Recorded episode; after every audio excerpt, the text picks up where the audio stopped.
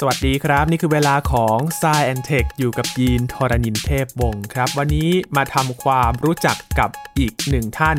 ในวงการวิทยาศาสตร์ และเกี่ยวข้องกับควอนตัมด้วยนะครับสำหรับวอฟกังพาวลี่ครับ คนนี้เนี่ยเราเคยเล่าเรื่องเขาในเชิงตลกๆกกันแล้วนะครับ ว่าไปอยู่ที่ไหนเนี่ยก็สร้างความเรียกว่า วงแตกกันที่นั่นเลยนะครับ วันนี้จะมาดูชีวิตของเขาครับ และมีส่วนสำคัญเกี่ยวกับควอนตัมด้วยนะครับ วันนี้คุยกับอาจารย์บัญชาธนบุญสมบัติในสายแอนเทคครับ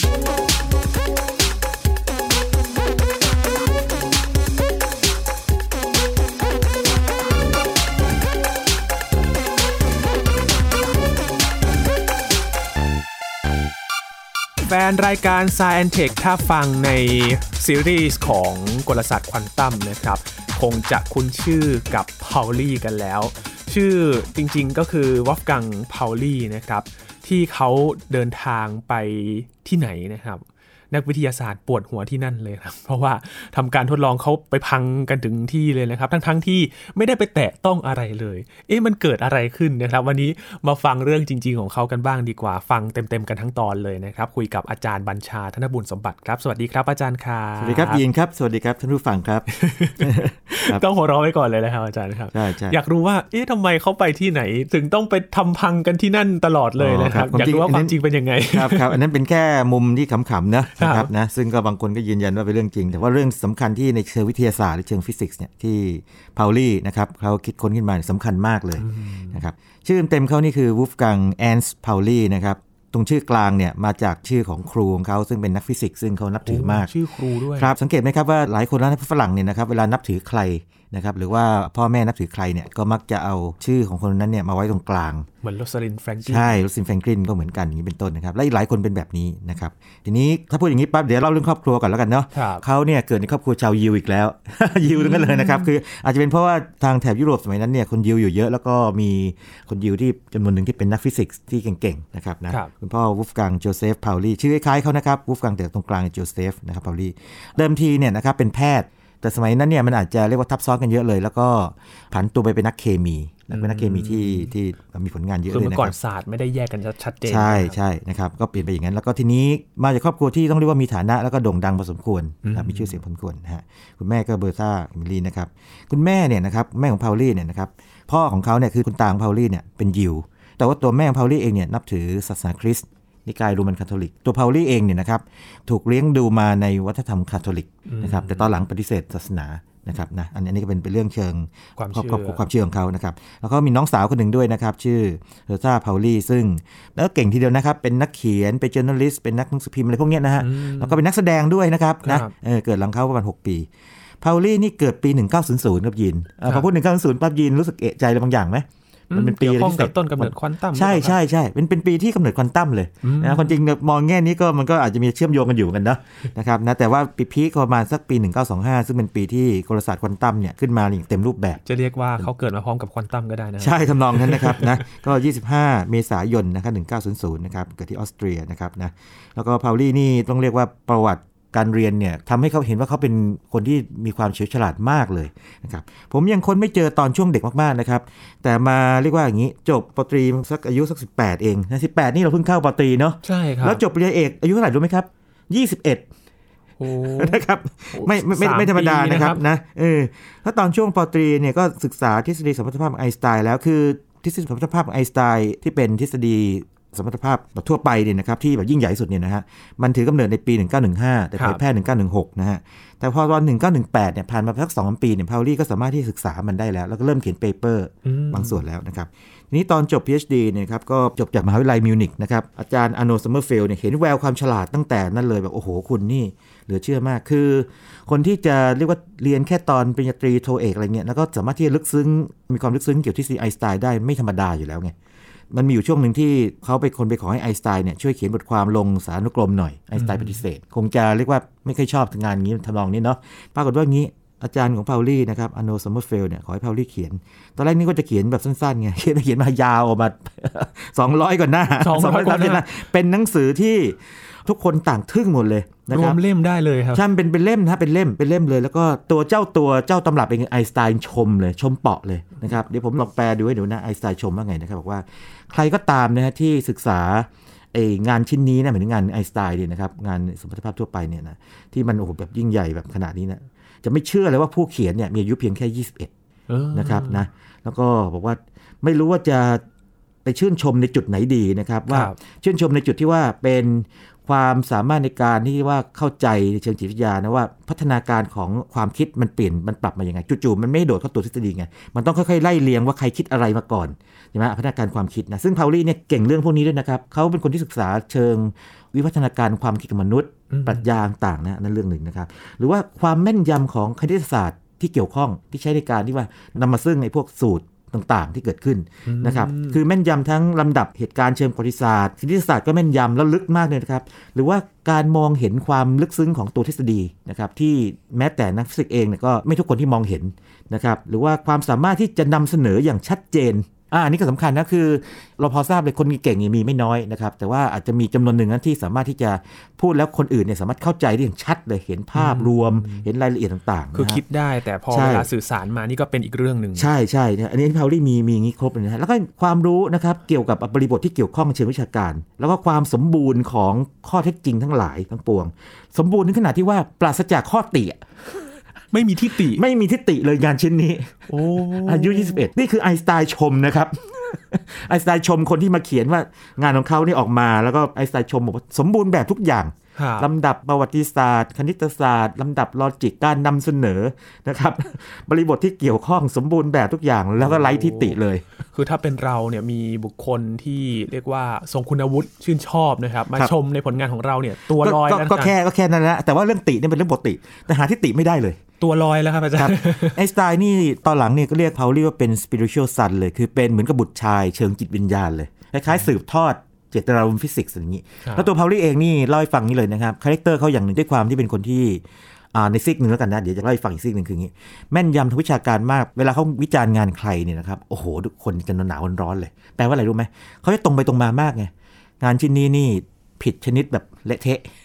utterly wrong แปลว่าอะไรรู้ไหมครับถ้าโดนพาวลี่วิจารณ์แบบนี้นะครับ ไม่ต้องไปต่อละอ้าวนะครับนะหรืองานบางชิ้นนะครับ not even wrong คือ แย่ยิ่งกว่าผิด แย่ยิ่งกว่าผิดแปลว่าอย่างนี้ มันสับสนมันมันชุลมุนจนกระทั่งไม่ไหวเลยอะทำนองนี้นึกว่าไหมฮะคือแบบนี้เนี่ยแย่งยี่งผิดคือว่าผมหาที่ผิดคุณไม่ได้แล้วเพราะงานคุณสับสนเหลือเกินไม่ได้เรื่องครับอะไรอย่างนั้นนะคือเขาเป็นคนตรงไปตรงมาขนาดนั้น แต่ว่าด้วยความเขาเป็นคนตรงไปตรงมาขนาดนี้นะฮะวงการฟิสิกส์ในยุคนั้นเนี่ยหรือปัจจุบันเนี่ยนะครับยังยกย่องเลยว่าเขาเป็นคล้ายๆกับจิตวิญญาณของฟิสิกส์ไงนึกภาพไหมอืมเออว่าถ้าเกิดว่างานที่ไหนให้พาวลี่ไปวิจารณ์เนี่ยนะครับมั่นใจได้เลยว่าถ้าผ่านคือแจ๋วแต่ถ้าถ้าไม่ผ่านนี่ก็โดนแบบเละเละเทะไปหมดลุ้นเหมือนกันนะครับเป็นแบบนั้นนะฮะเป็นแบบนั้นอันนี้เป็นลักษณะหนึ่งของเปาลี่แล้วก็ตัวเขาเองเนี่ยเป็นเรื่องที่น่าแปลกมากปกติเนี่ยนักวิทยาศาสตร์นักฟิสิกส์ต่างๆเนี่ยนะส่วนใหญ่ชอบตีพิมพ์เนาะตีพิมพ์เพื่อที่จะบอกว่านี่เป็นงานตัวเองไงแต่เปาลี่เนี่ยตีพิมพ์บ้าเหมือนกันแต่ไม่เยอะเท่าคนอื่นในขณะเดียวกันเนี่ยเปาลี่เนี่ยชอบเขียนจดหมายยาวๆหาคนที่รู้จักไงนึกภาพไหมเขียนจดหมายยาวๆเพื่อจะบรรยายความคิดของตัวเอง หรือสิ่งที่ตัวเองคิดไงต่างๆนะเดี๋ยวผมจะเล่าให้ฟังทีหลังว่าเขาบรรยายเรื่องเกี่ยวนิติโนยังไงนะฮะครับคือไม่ได้ตีพิมพ์บทความน่าจะเขียนไปหา คนในวงการว่าเป็นแบบนั้นแบบนี้ อันนี้เป็น character ของเขาแบบหนึ่งนะคครับรับ มีความพิเศษไหมแปลกไหมกริบมาก แปลกไหมเป็นอัจฉริยะที่ต้องใช้คำว่าอัจฉริยะได้เลยนะครับ เพราะว่าใครก็ตามที่เขียนรีวิว แค่รีวิว บทความหรือว่าจริงหนังสือนะฮะเกี่ยวกับทฤษฎีสัมพัทธภาพทั่วไปไอน์สไตน์ตอนอายุ 21 จนกระทั่งไอน์สไตน์ชมขนาดนี้เนี่ยคงไม่ธรรมดาแน่นอนโอ้นะครับจะเรียกว่าเป็น perfectionist ได้ไหมเป็น perfectionist ใช่พาวลี่เป็น perfectionist นะครับอ่าสำหรับงานตัวเองงานคนอื่นด้วย แต่เดี๋ยวเราจะเห็นอีกมุมหนึ่งในตอนหลังนะครับนะครับทีนี้พอจบ PhD มานะครับก็ไปทำงานกับมักซ์บอร์นที่เกิตทิงเงนที่เยอรมันนะครับอยู่ปีหนึ่งมักซ์บอร์นนี่ถ้าใครยังจำได้คือเป็นคนที่ต่อยอดความคิดของไฮเซนเบิร์กเป็นคนที่เห็นว่าจริง ๆ แล้วคณิตศาสตร์ที่ไฮเซนเบิร์กคิดขึ้นมาเนี่ยนะครับจริง ๆ ไม่ใช่เรื่องใหม่ แต่ว่ามันก็น่าทึ่งที่ไฮเซนเบิร์กสามารถคิดขึ้นมาได้ใช่ไหมฮะแต่ว่าแท้จริงแล้วคือเมทริกซ์อืมนะครับแล้วก็ก็ไปร่วมกับพาสควาลจอร์แดนซึ่งพัฒนาขึ้นมาเป็นเมทริกแม h านิกส์ ซึ่งก็ผูกติดกับชื่อ 3 คนนี้ไปไฮเซนเบิร์กมักซ์บอร์นนะครับแล้วก็พาสควาลจอร์แดน แล้วมักซ์บอร์นเนี่ยก็เป็นคนที่เก่งมากในแง่ที่ว่าตีความว่าความหมายของ wave function ของไอชเรอดิงเงอร์ซึ่งตัวชเรอดิงเงอร์เองไม่รู้ว่าคืออะไรพยายามหาคนอื่นไม่รู้คืออะไรมักซ์บอร์นบอกว่า ตัวมันเองไม่มีความหมายเชิงกายภาพ แต่ถ้าค่าขนาดของมันเนี่ยนะครับขนาดของมันยกกำลังสองเนี่ย แปรผันตามความน่าจะเป็นครับในการที่จะพบอนุภาคณที่ใดที่หนึ่งณเวลาหนึ่งนี่เป็นต้นนะมักซ์บอร์นเป็นคนที่ให้ความหมายเชิงการตีความว่าคือความน่าจะเป็นอ่ามักซ์บอร์นนี่เลยนะครับแล้วก็มักซ์บอร์นนี่ตอนหลังก็อยู่ในค่ายเดียวกับทางพวกนีลส์โบร์อะไรต่างๆเนี่ยเรื่องโคเปนเฮเกนอินเตอร์ t a t i o n ซึ่งพาวลี่ก็อยู่กลุ่มนี้พาวลี่ไฮเซนเบิร์กมักซ์บอร์นส่วนอีกกลุ่มหนึ่งซึ่ง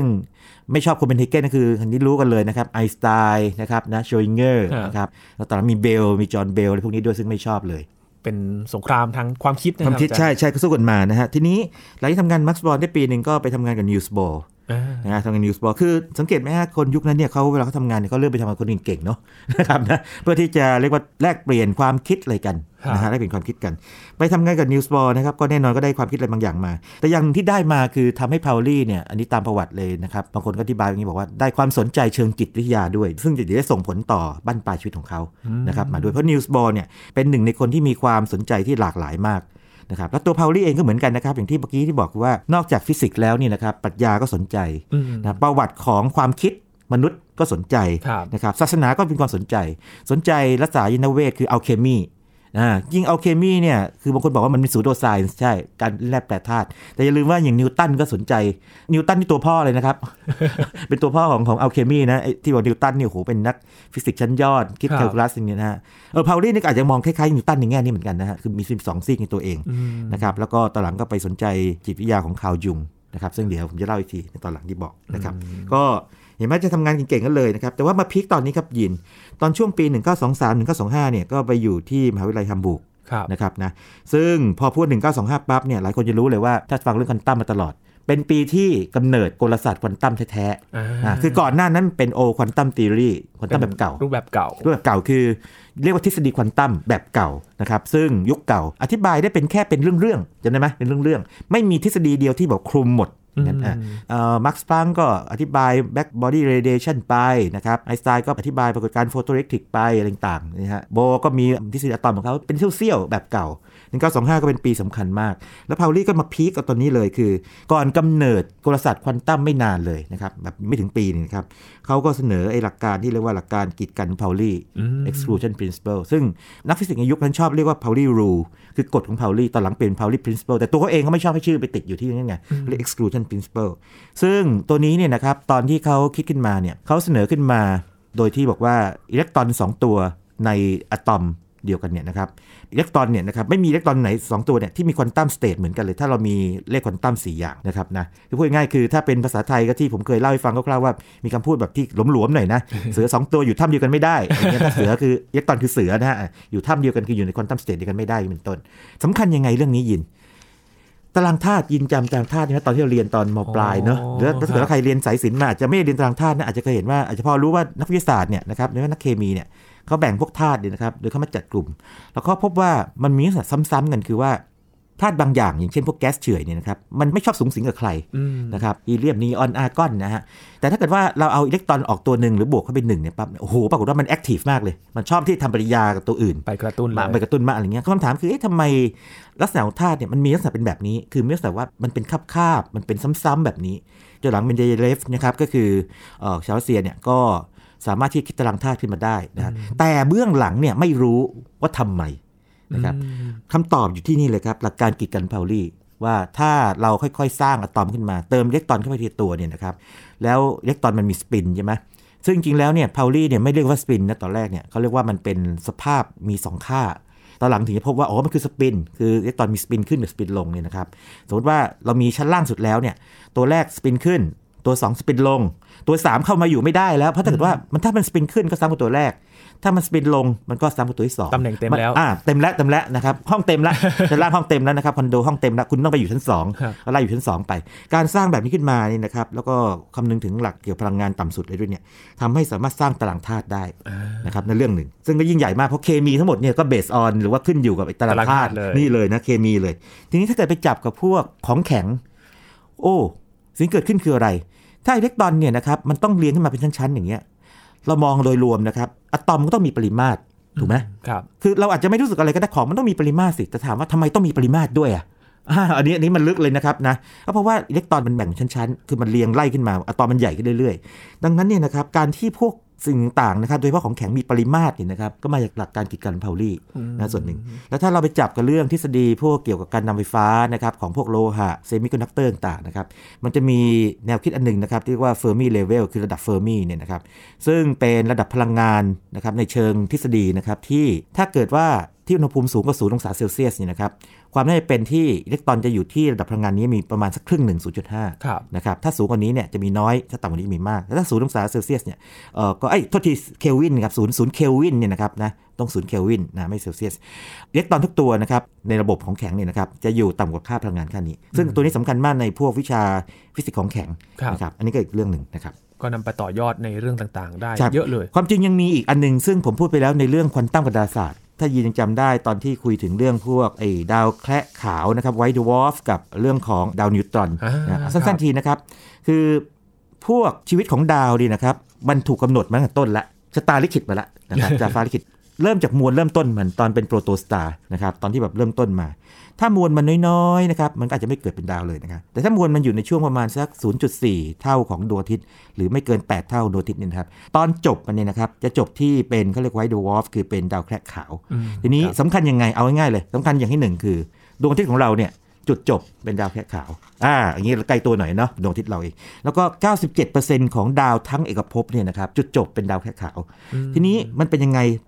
มันมีโครงสร้างของมันเปลือกมันเนี่ยนะครับเป็นไฮโดรเจนแก๊สไฮโดรเจนแล้วก็มีตัวเนื้อมันเนี่ยเป็นฮีเลียม ตรงแกนมันเนี่ยเป็นคาร์บอนออกซิเจนและสิ่งที่เกิดขึ้นคือว่ามันจะมีมวลได้ไม่เกินประมาณ1.44 เท่าของมวลดวงอาทิตย์นะครับอันนี้ Chandrasekhar limit นะฮะทีนี้คำถามคือว่าเอ๊ะไอ้เจ้านี่นี่นะครับนะทำไมไม่หดตัวลงไปเนื่องจากความโน้มถ่วง คือมันเป็นซากของดาวอีกทีหนึ่งที่หมดใช้ปฏิกิริยานิวเคลียร์ฟิวชันจนหมดแล้วนะครับคำตอบคือว่าอย่างนี้ครับมาจากหลักการกีดกันพาวลีเลยคือว่าอิเล็กตรอนเนี่ยนะครับมันถูกเรียง ชั้นต่ำสุดหมดแล้วนะครับ มันเกิดความดันเรียกความดัน degeneracy ขึ้นมาทำให้ไม่สามารถอัดได้ได้ต่ำกว่านี้ครับนะครับถ้าเกิดว่ามวลมวลไม่สูงเกินไป อันนี้คือเป็นดาวแคระขาว แต่ถ้าเกิดมวลมากกว่านี้ปั๊บเนี่ยสิ่งที่เกิดขึ้นคือว่า แรงโน้มถ่วงจะเรียกว่าบีบให้อิเล็กตรอนครับเข้าไปรวมกับโปรตอนอิเล็กตรอนเป็นลบใช่ไหมโปรตอนเป็น บวบวกกนะครับรวมกันก็เป็นกลางกลายเป็นนิวตรอนกลายเป็นดาวนิวตรอนไป ซึ่งถึงตรงนั้นปั๊บเนี่ยนะครับมันก็จะเป็นโอ้โหดาวที่เรียกว่ามีความหนาแน่นสูงมากเลย คือแค่ 1 ช้อนนะครับหนึ่งช้อนชาเนี่ยครับหนักเท่าภูเขาหนึ่งลูกอะไรอย่างเงี้ยเป็นต้นโอ้โหนะฮะอันนี้หนักหนักเลยนะฮะแล้วก็มีโครงสร้างที่ซับซ้อนเหมือนกันแต่หัวใจมันอยู่ตรงนี้ครับบอกว่าทำไมดาวนิวตรอนยังรักษาเชฟรักษาหุ่นไว้อยู่ได้คำตอบคือว่านิวตรอนก็เคารพหลักการกีดกันพาวลีเหมือนกันนะครับ ถ้าจะพูดให้กว้างคือมันเป็นเฟอร์มิออนอันนี้ผมลืมบอกไปนิดหนึ่งนะฮะหลักการกีดกันพาวลีเนี่ยจริงๆแล้วไม่ใช่กับอิเล็กตรอนเดียวแต่ว่าใช้กับอนุภาคที่มีลักษณะเป็นพวกสปินครึ่ง ครึ่งหนึ่งสามส่วนสองห้าส่วนสองเนี่ยนะครับในทางดาราศาสตร์แปลว่าอย่างนี้ หลักการกีดกันพาวลีเนี่ยไม่ใช่ของเล็กๆ อย่างเช่นอะตอมนะครับใช้ของใหญ่ๆอย่างเช่นพวก เรียกว่าดาว white dwarf ดาวแคระขาวหรือว่าดาวนิวตรอนด้วยนะครับอืมก็นั่นเป็นพลังของหลักการกีดกันพาวลีซึ่งทำให้เขาได้รางวัลโนเบลในปี 1945อืมครับน้องไอน์สไตน์คนเสนอความจริงมีหลายคนเสนอเขาก่อนหน้านี้นะ แต่ไอน์สไตน์นี่คงจะมีบารมีเยอะนะว่าให้ก็เถอะนะครับซึ่งมันคนได้จริงๆเพราะว่ามันสำคัญมากนะครับครับ ก็เป็นอีกหนึ่งแนวคิดของเขาที่ต่อยอดมาในเชิงฟิสิกส์ จนถึงปัจจุบันนี้ ใช่ใช่นั่นก็เรื่องหนึ่งนะครับที่เป็นเรื่องสำคัญที่สุดเขาเลยคือเรื่องนี้เลยนะครับหลักการกีดกันพาวลีนะครับนะแล้วก็หลังจากนั้นเนี่ยพาวลีก็ไปทำงานที่เอเ h ทีนี้เวลาเขียนตัวภาษาอังกฤษเนี่ยมันจะเขียนใน ETH อันนี้เอเ h สำคัญยังไงเอเ h เนี่ยนะครับพูดแบบภาษาทางทางท้องถิ่นเลยเนี่ยนะฮะสำคัญเพราะไอน์สไตน์จบที่นี่นะนะครับเอเ h นะฮะนะแล้วก็ไปเป็นศาสตราจารย์นะครับเป็นปี 1928 ในช่วงนั้นเนี่ยมันก็เกิดเหตุการณ์สำคัญในชีวิตของพาวลีคือเขาหย่าภรรยาคนแรกคือคือแต่งงานได้ไม่นานนะครับหย่าแล้วคุณแม่ของพาวลี่เนี่ยครับด้วยเหตุอะไรบางอย่างเนี่ยนะครับก็ซุยซายคือฆ่าตัวตายพาวลี่ก็เบรกดาวเลยนะครับสิ่งที่เกิดขึ้นก็คือเขาต้องไปพบกับคาวจุง ซึ่งเป็นจิตแพทย์อ่าเดี๋ยวผมจะเล่าให้ฟังทีแต่ว่าก่อนหน้านั้นนิดหนึ่งมีเหตุการณ์สำคัญคือว่ามันมีผลงานชิ้นหนึ่งพาวลี่ที่น่าทึ่งมากครับยีน ในยุคสมัยประมาณ 1930 นะครับช่วงนั้นเนี่ย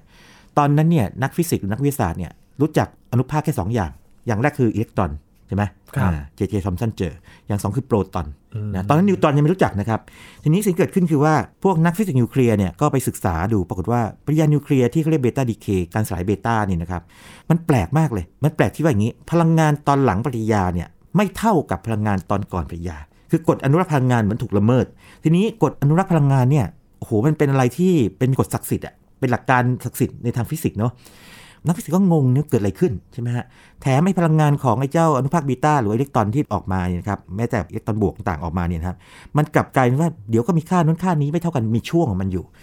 ถึงขนาดที่ว่าอย่างเงี้ยนีลส์โบร์ซึ่งเป็นคนที่คิดแหวกกรอบมากนะบอกว่า เป็นไปได้ไหมที่ว่าในการเสื่อมสลายบีตานี่นะครับหลักการอนุรักษ์พลังงานเนี่ยใช้ไม่ได้ ถึงขนาดคิดทฤษฎีขึ้นมาเลยนะครับคือมันต้องแบบว่านักฟิสิกส์ต้องอึดอัดจริงๆอะถึงจะกล้าที่จะไปล้มล้างทฤษฎีเดิมใช่ไหมแต่พาวลี่บอกว่าอาจจะไม่ใช่ มันอาจจะมีอนุภาคอีกตัวหนึ่งตัวใหม่ ซึ่งเป็นกลางแต่มวลน้อยมาก ๆ เลยอืมตัวนี้หลุดออกมาด้วย แล้วก็ตัวนี้พาเอาพลังงานออกมาค่าหนึ่งทำให้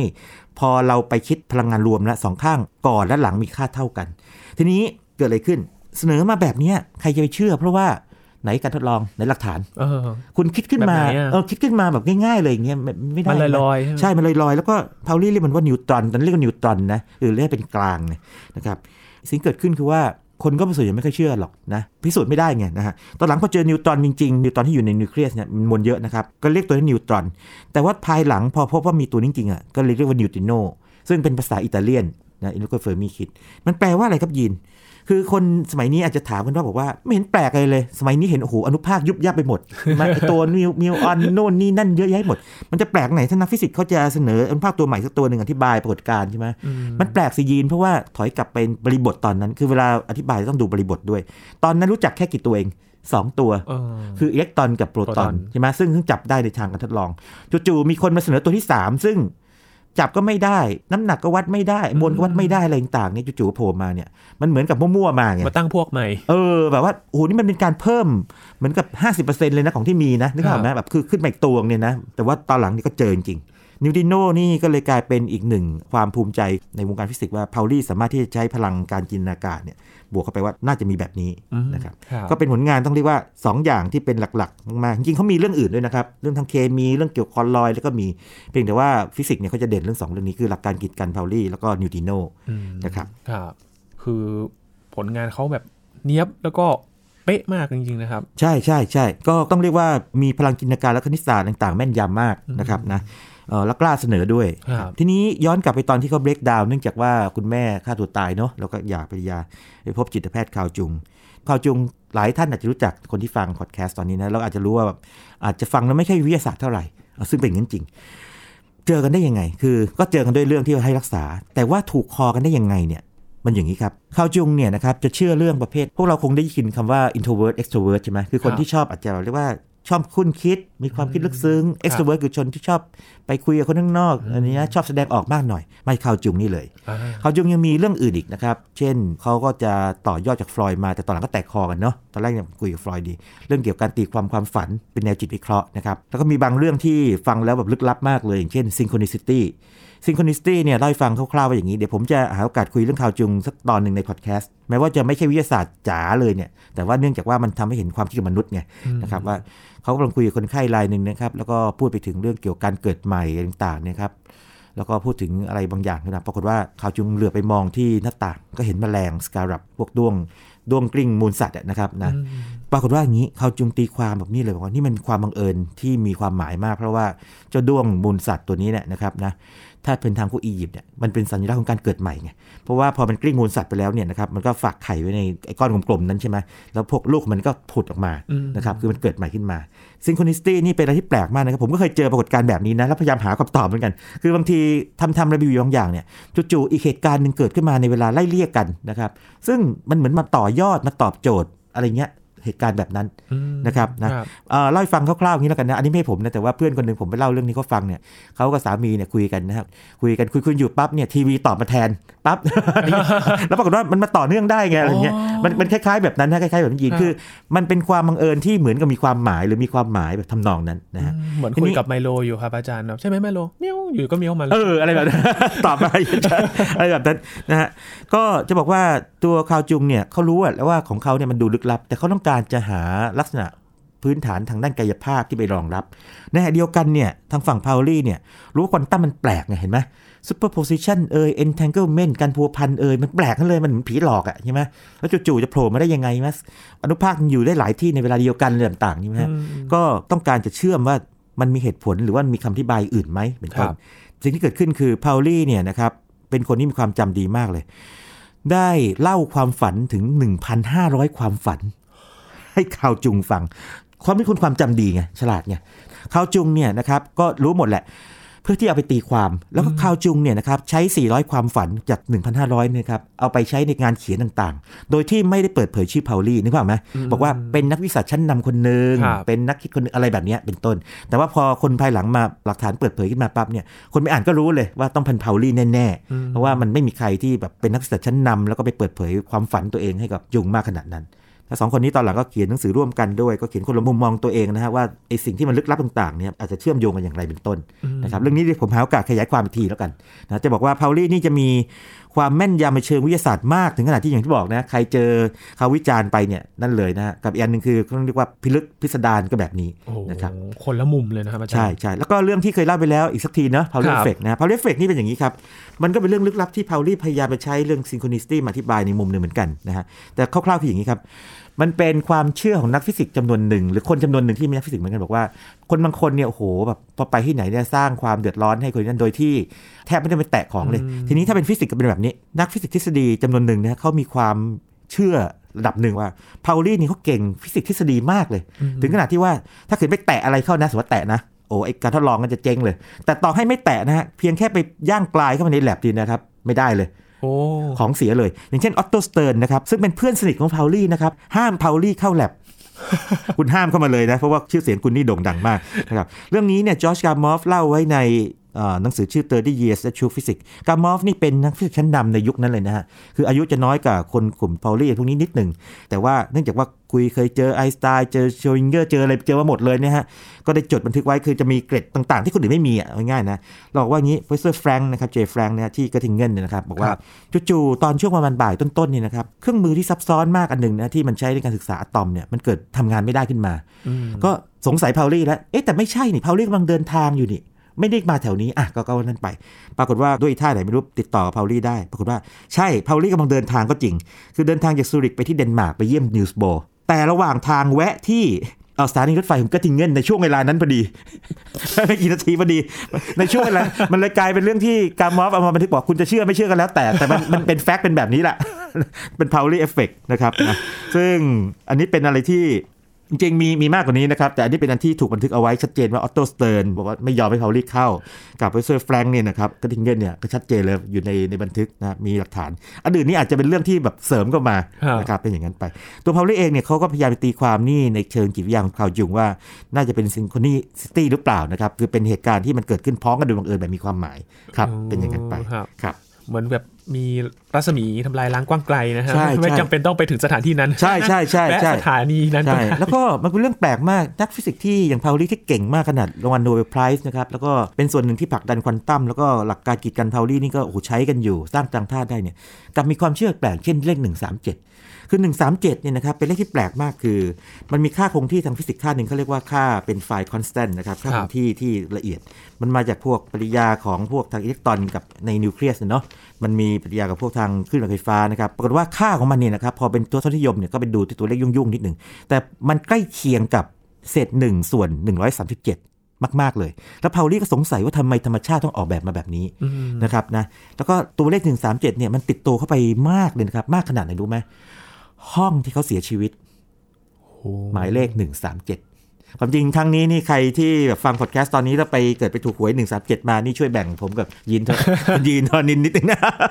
ก็ถือว่าใบหวย แต่ผมบอกว่าผมไม่ได้เชื่อเรื่องพวกนี้นะ แต่ว่ามันเป็นแฟกต์จริงๆนะครับนะเพราะฉะนั้นเนี่ยนะครับต้องพูดแบบนี้มันเหมือนคนที่มี 2 บุคลิกในคนคนเดียวกัน มีความเป็นอัจฉริยะทางวิทยาศาสตร์ที่ลึกมากถึงขนาดไปวิจารณ์ใครที่โอ้โหหนาวเลยล่ะนะครับแล้วตัวเองก็แม่นยำมากในเชิงฟิสิกส์นะเขียน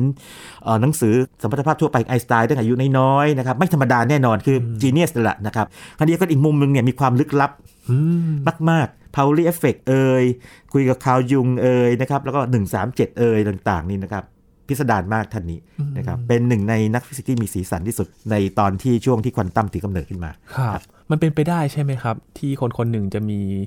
เรียกว่ามีบุครับคลิกสุดโต่งมีมีครับมีจริงๆผมทั้งสองผมด้านผมมีผมรู้จักบางท่านด้วยแต่ไม่ไม่เอ่ยนามไม่เล่าให้ที่ฟังดีกว่ามีเหมือนกันมีจริงๆนะครับซึ่งซึ่งก็ทึ่งเหมือนกัน นะครับผมคิดว่าบางทีความย้อนแย้งนี่อาจจะเป็น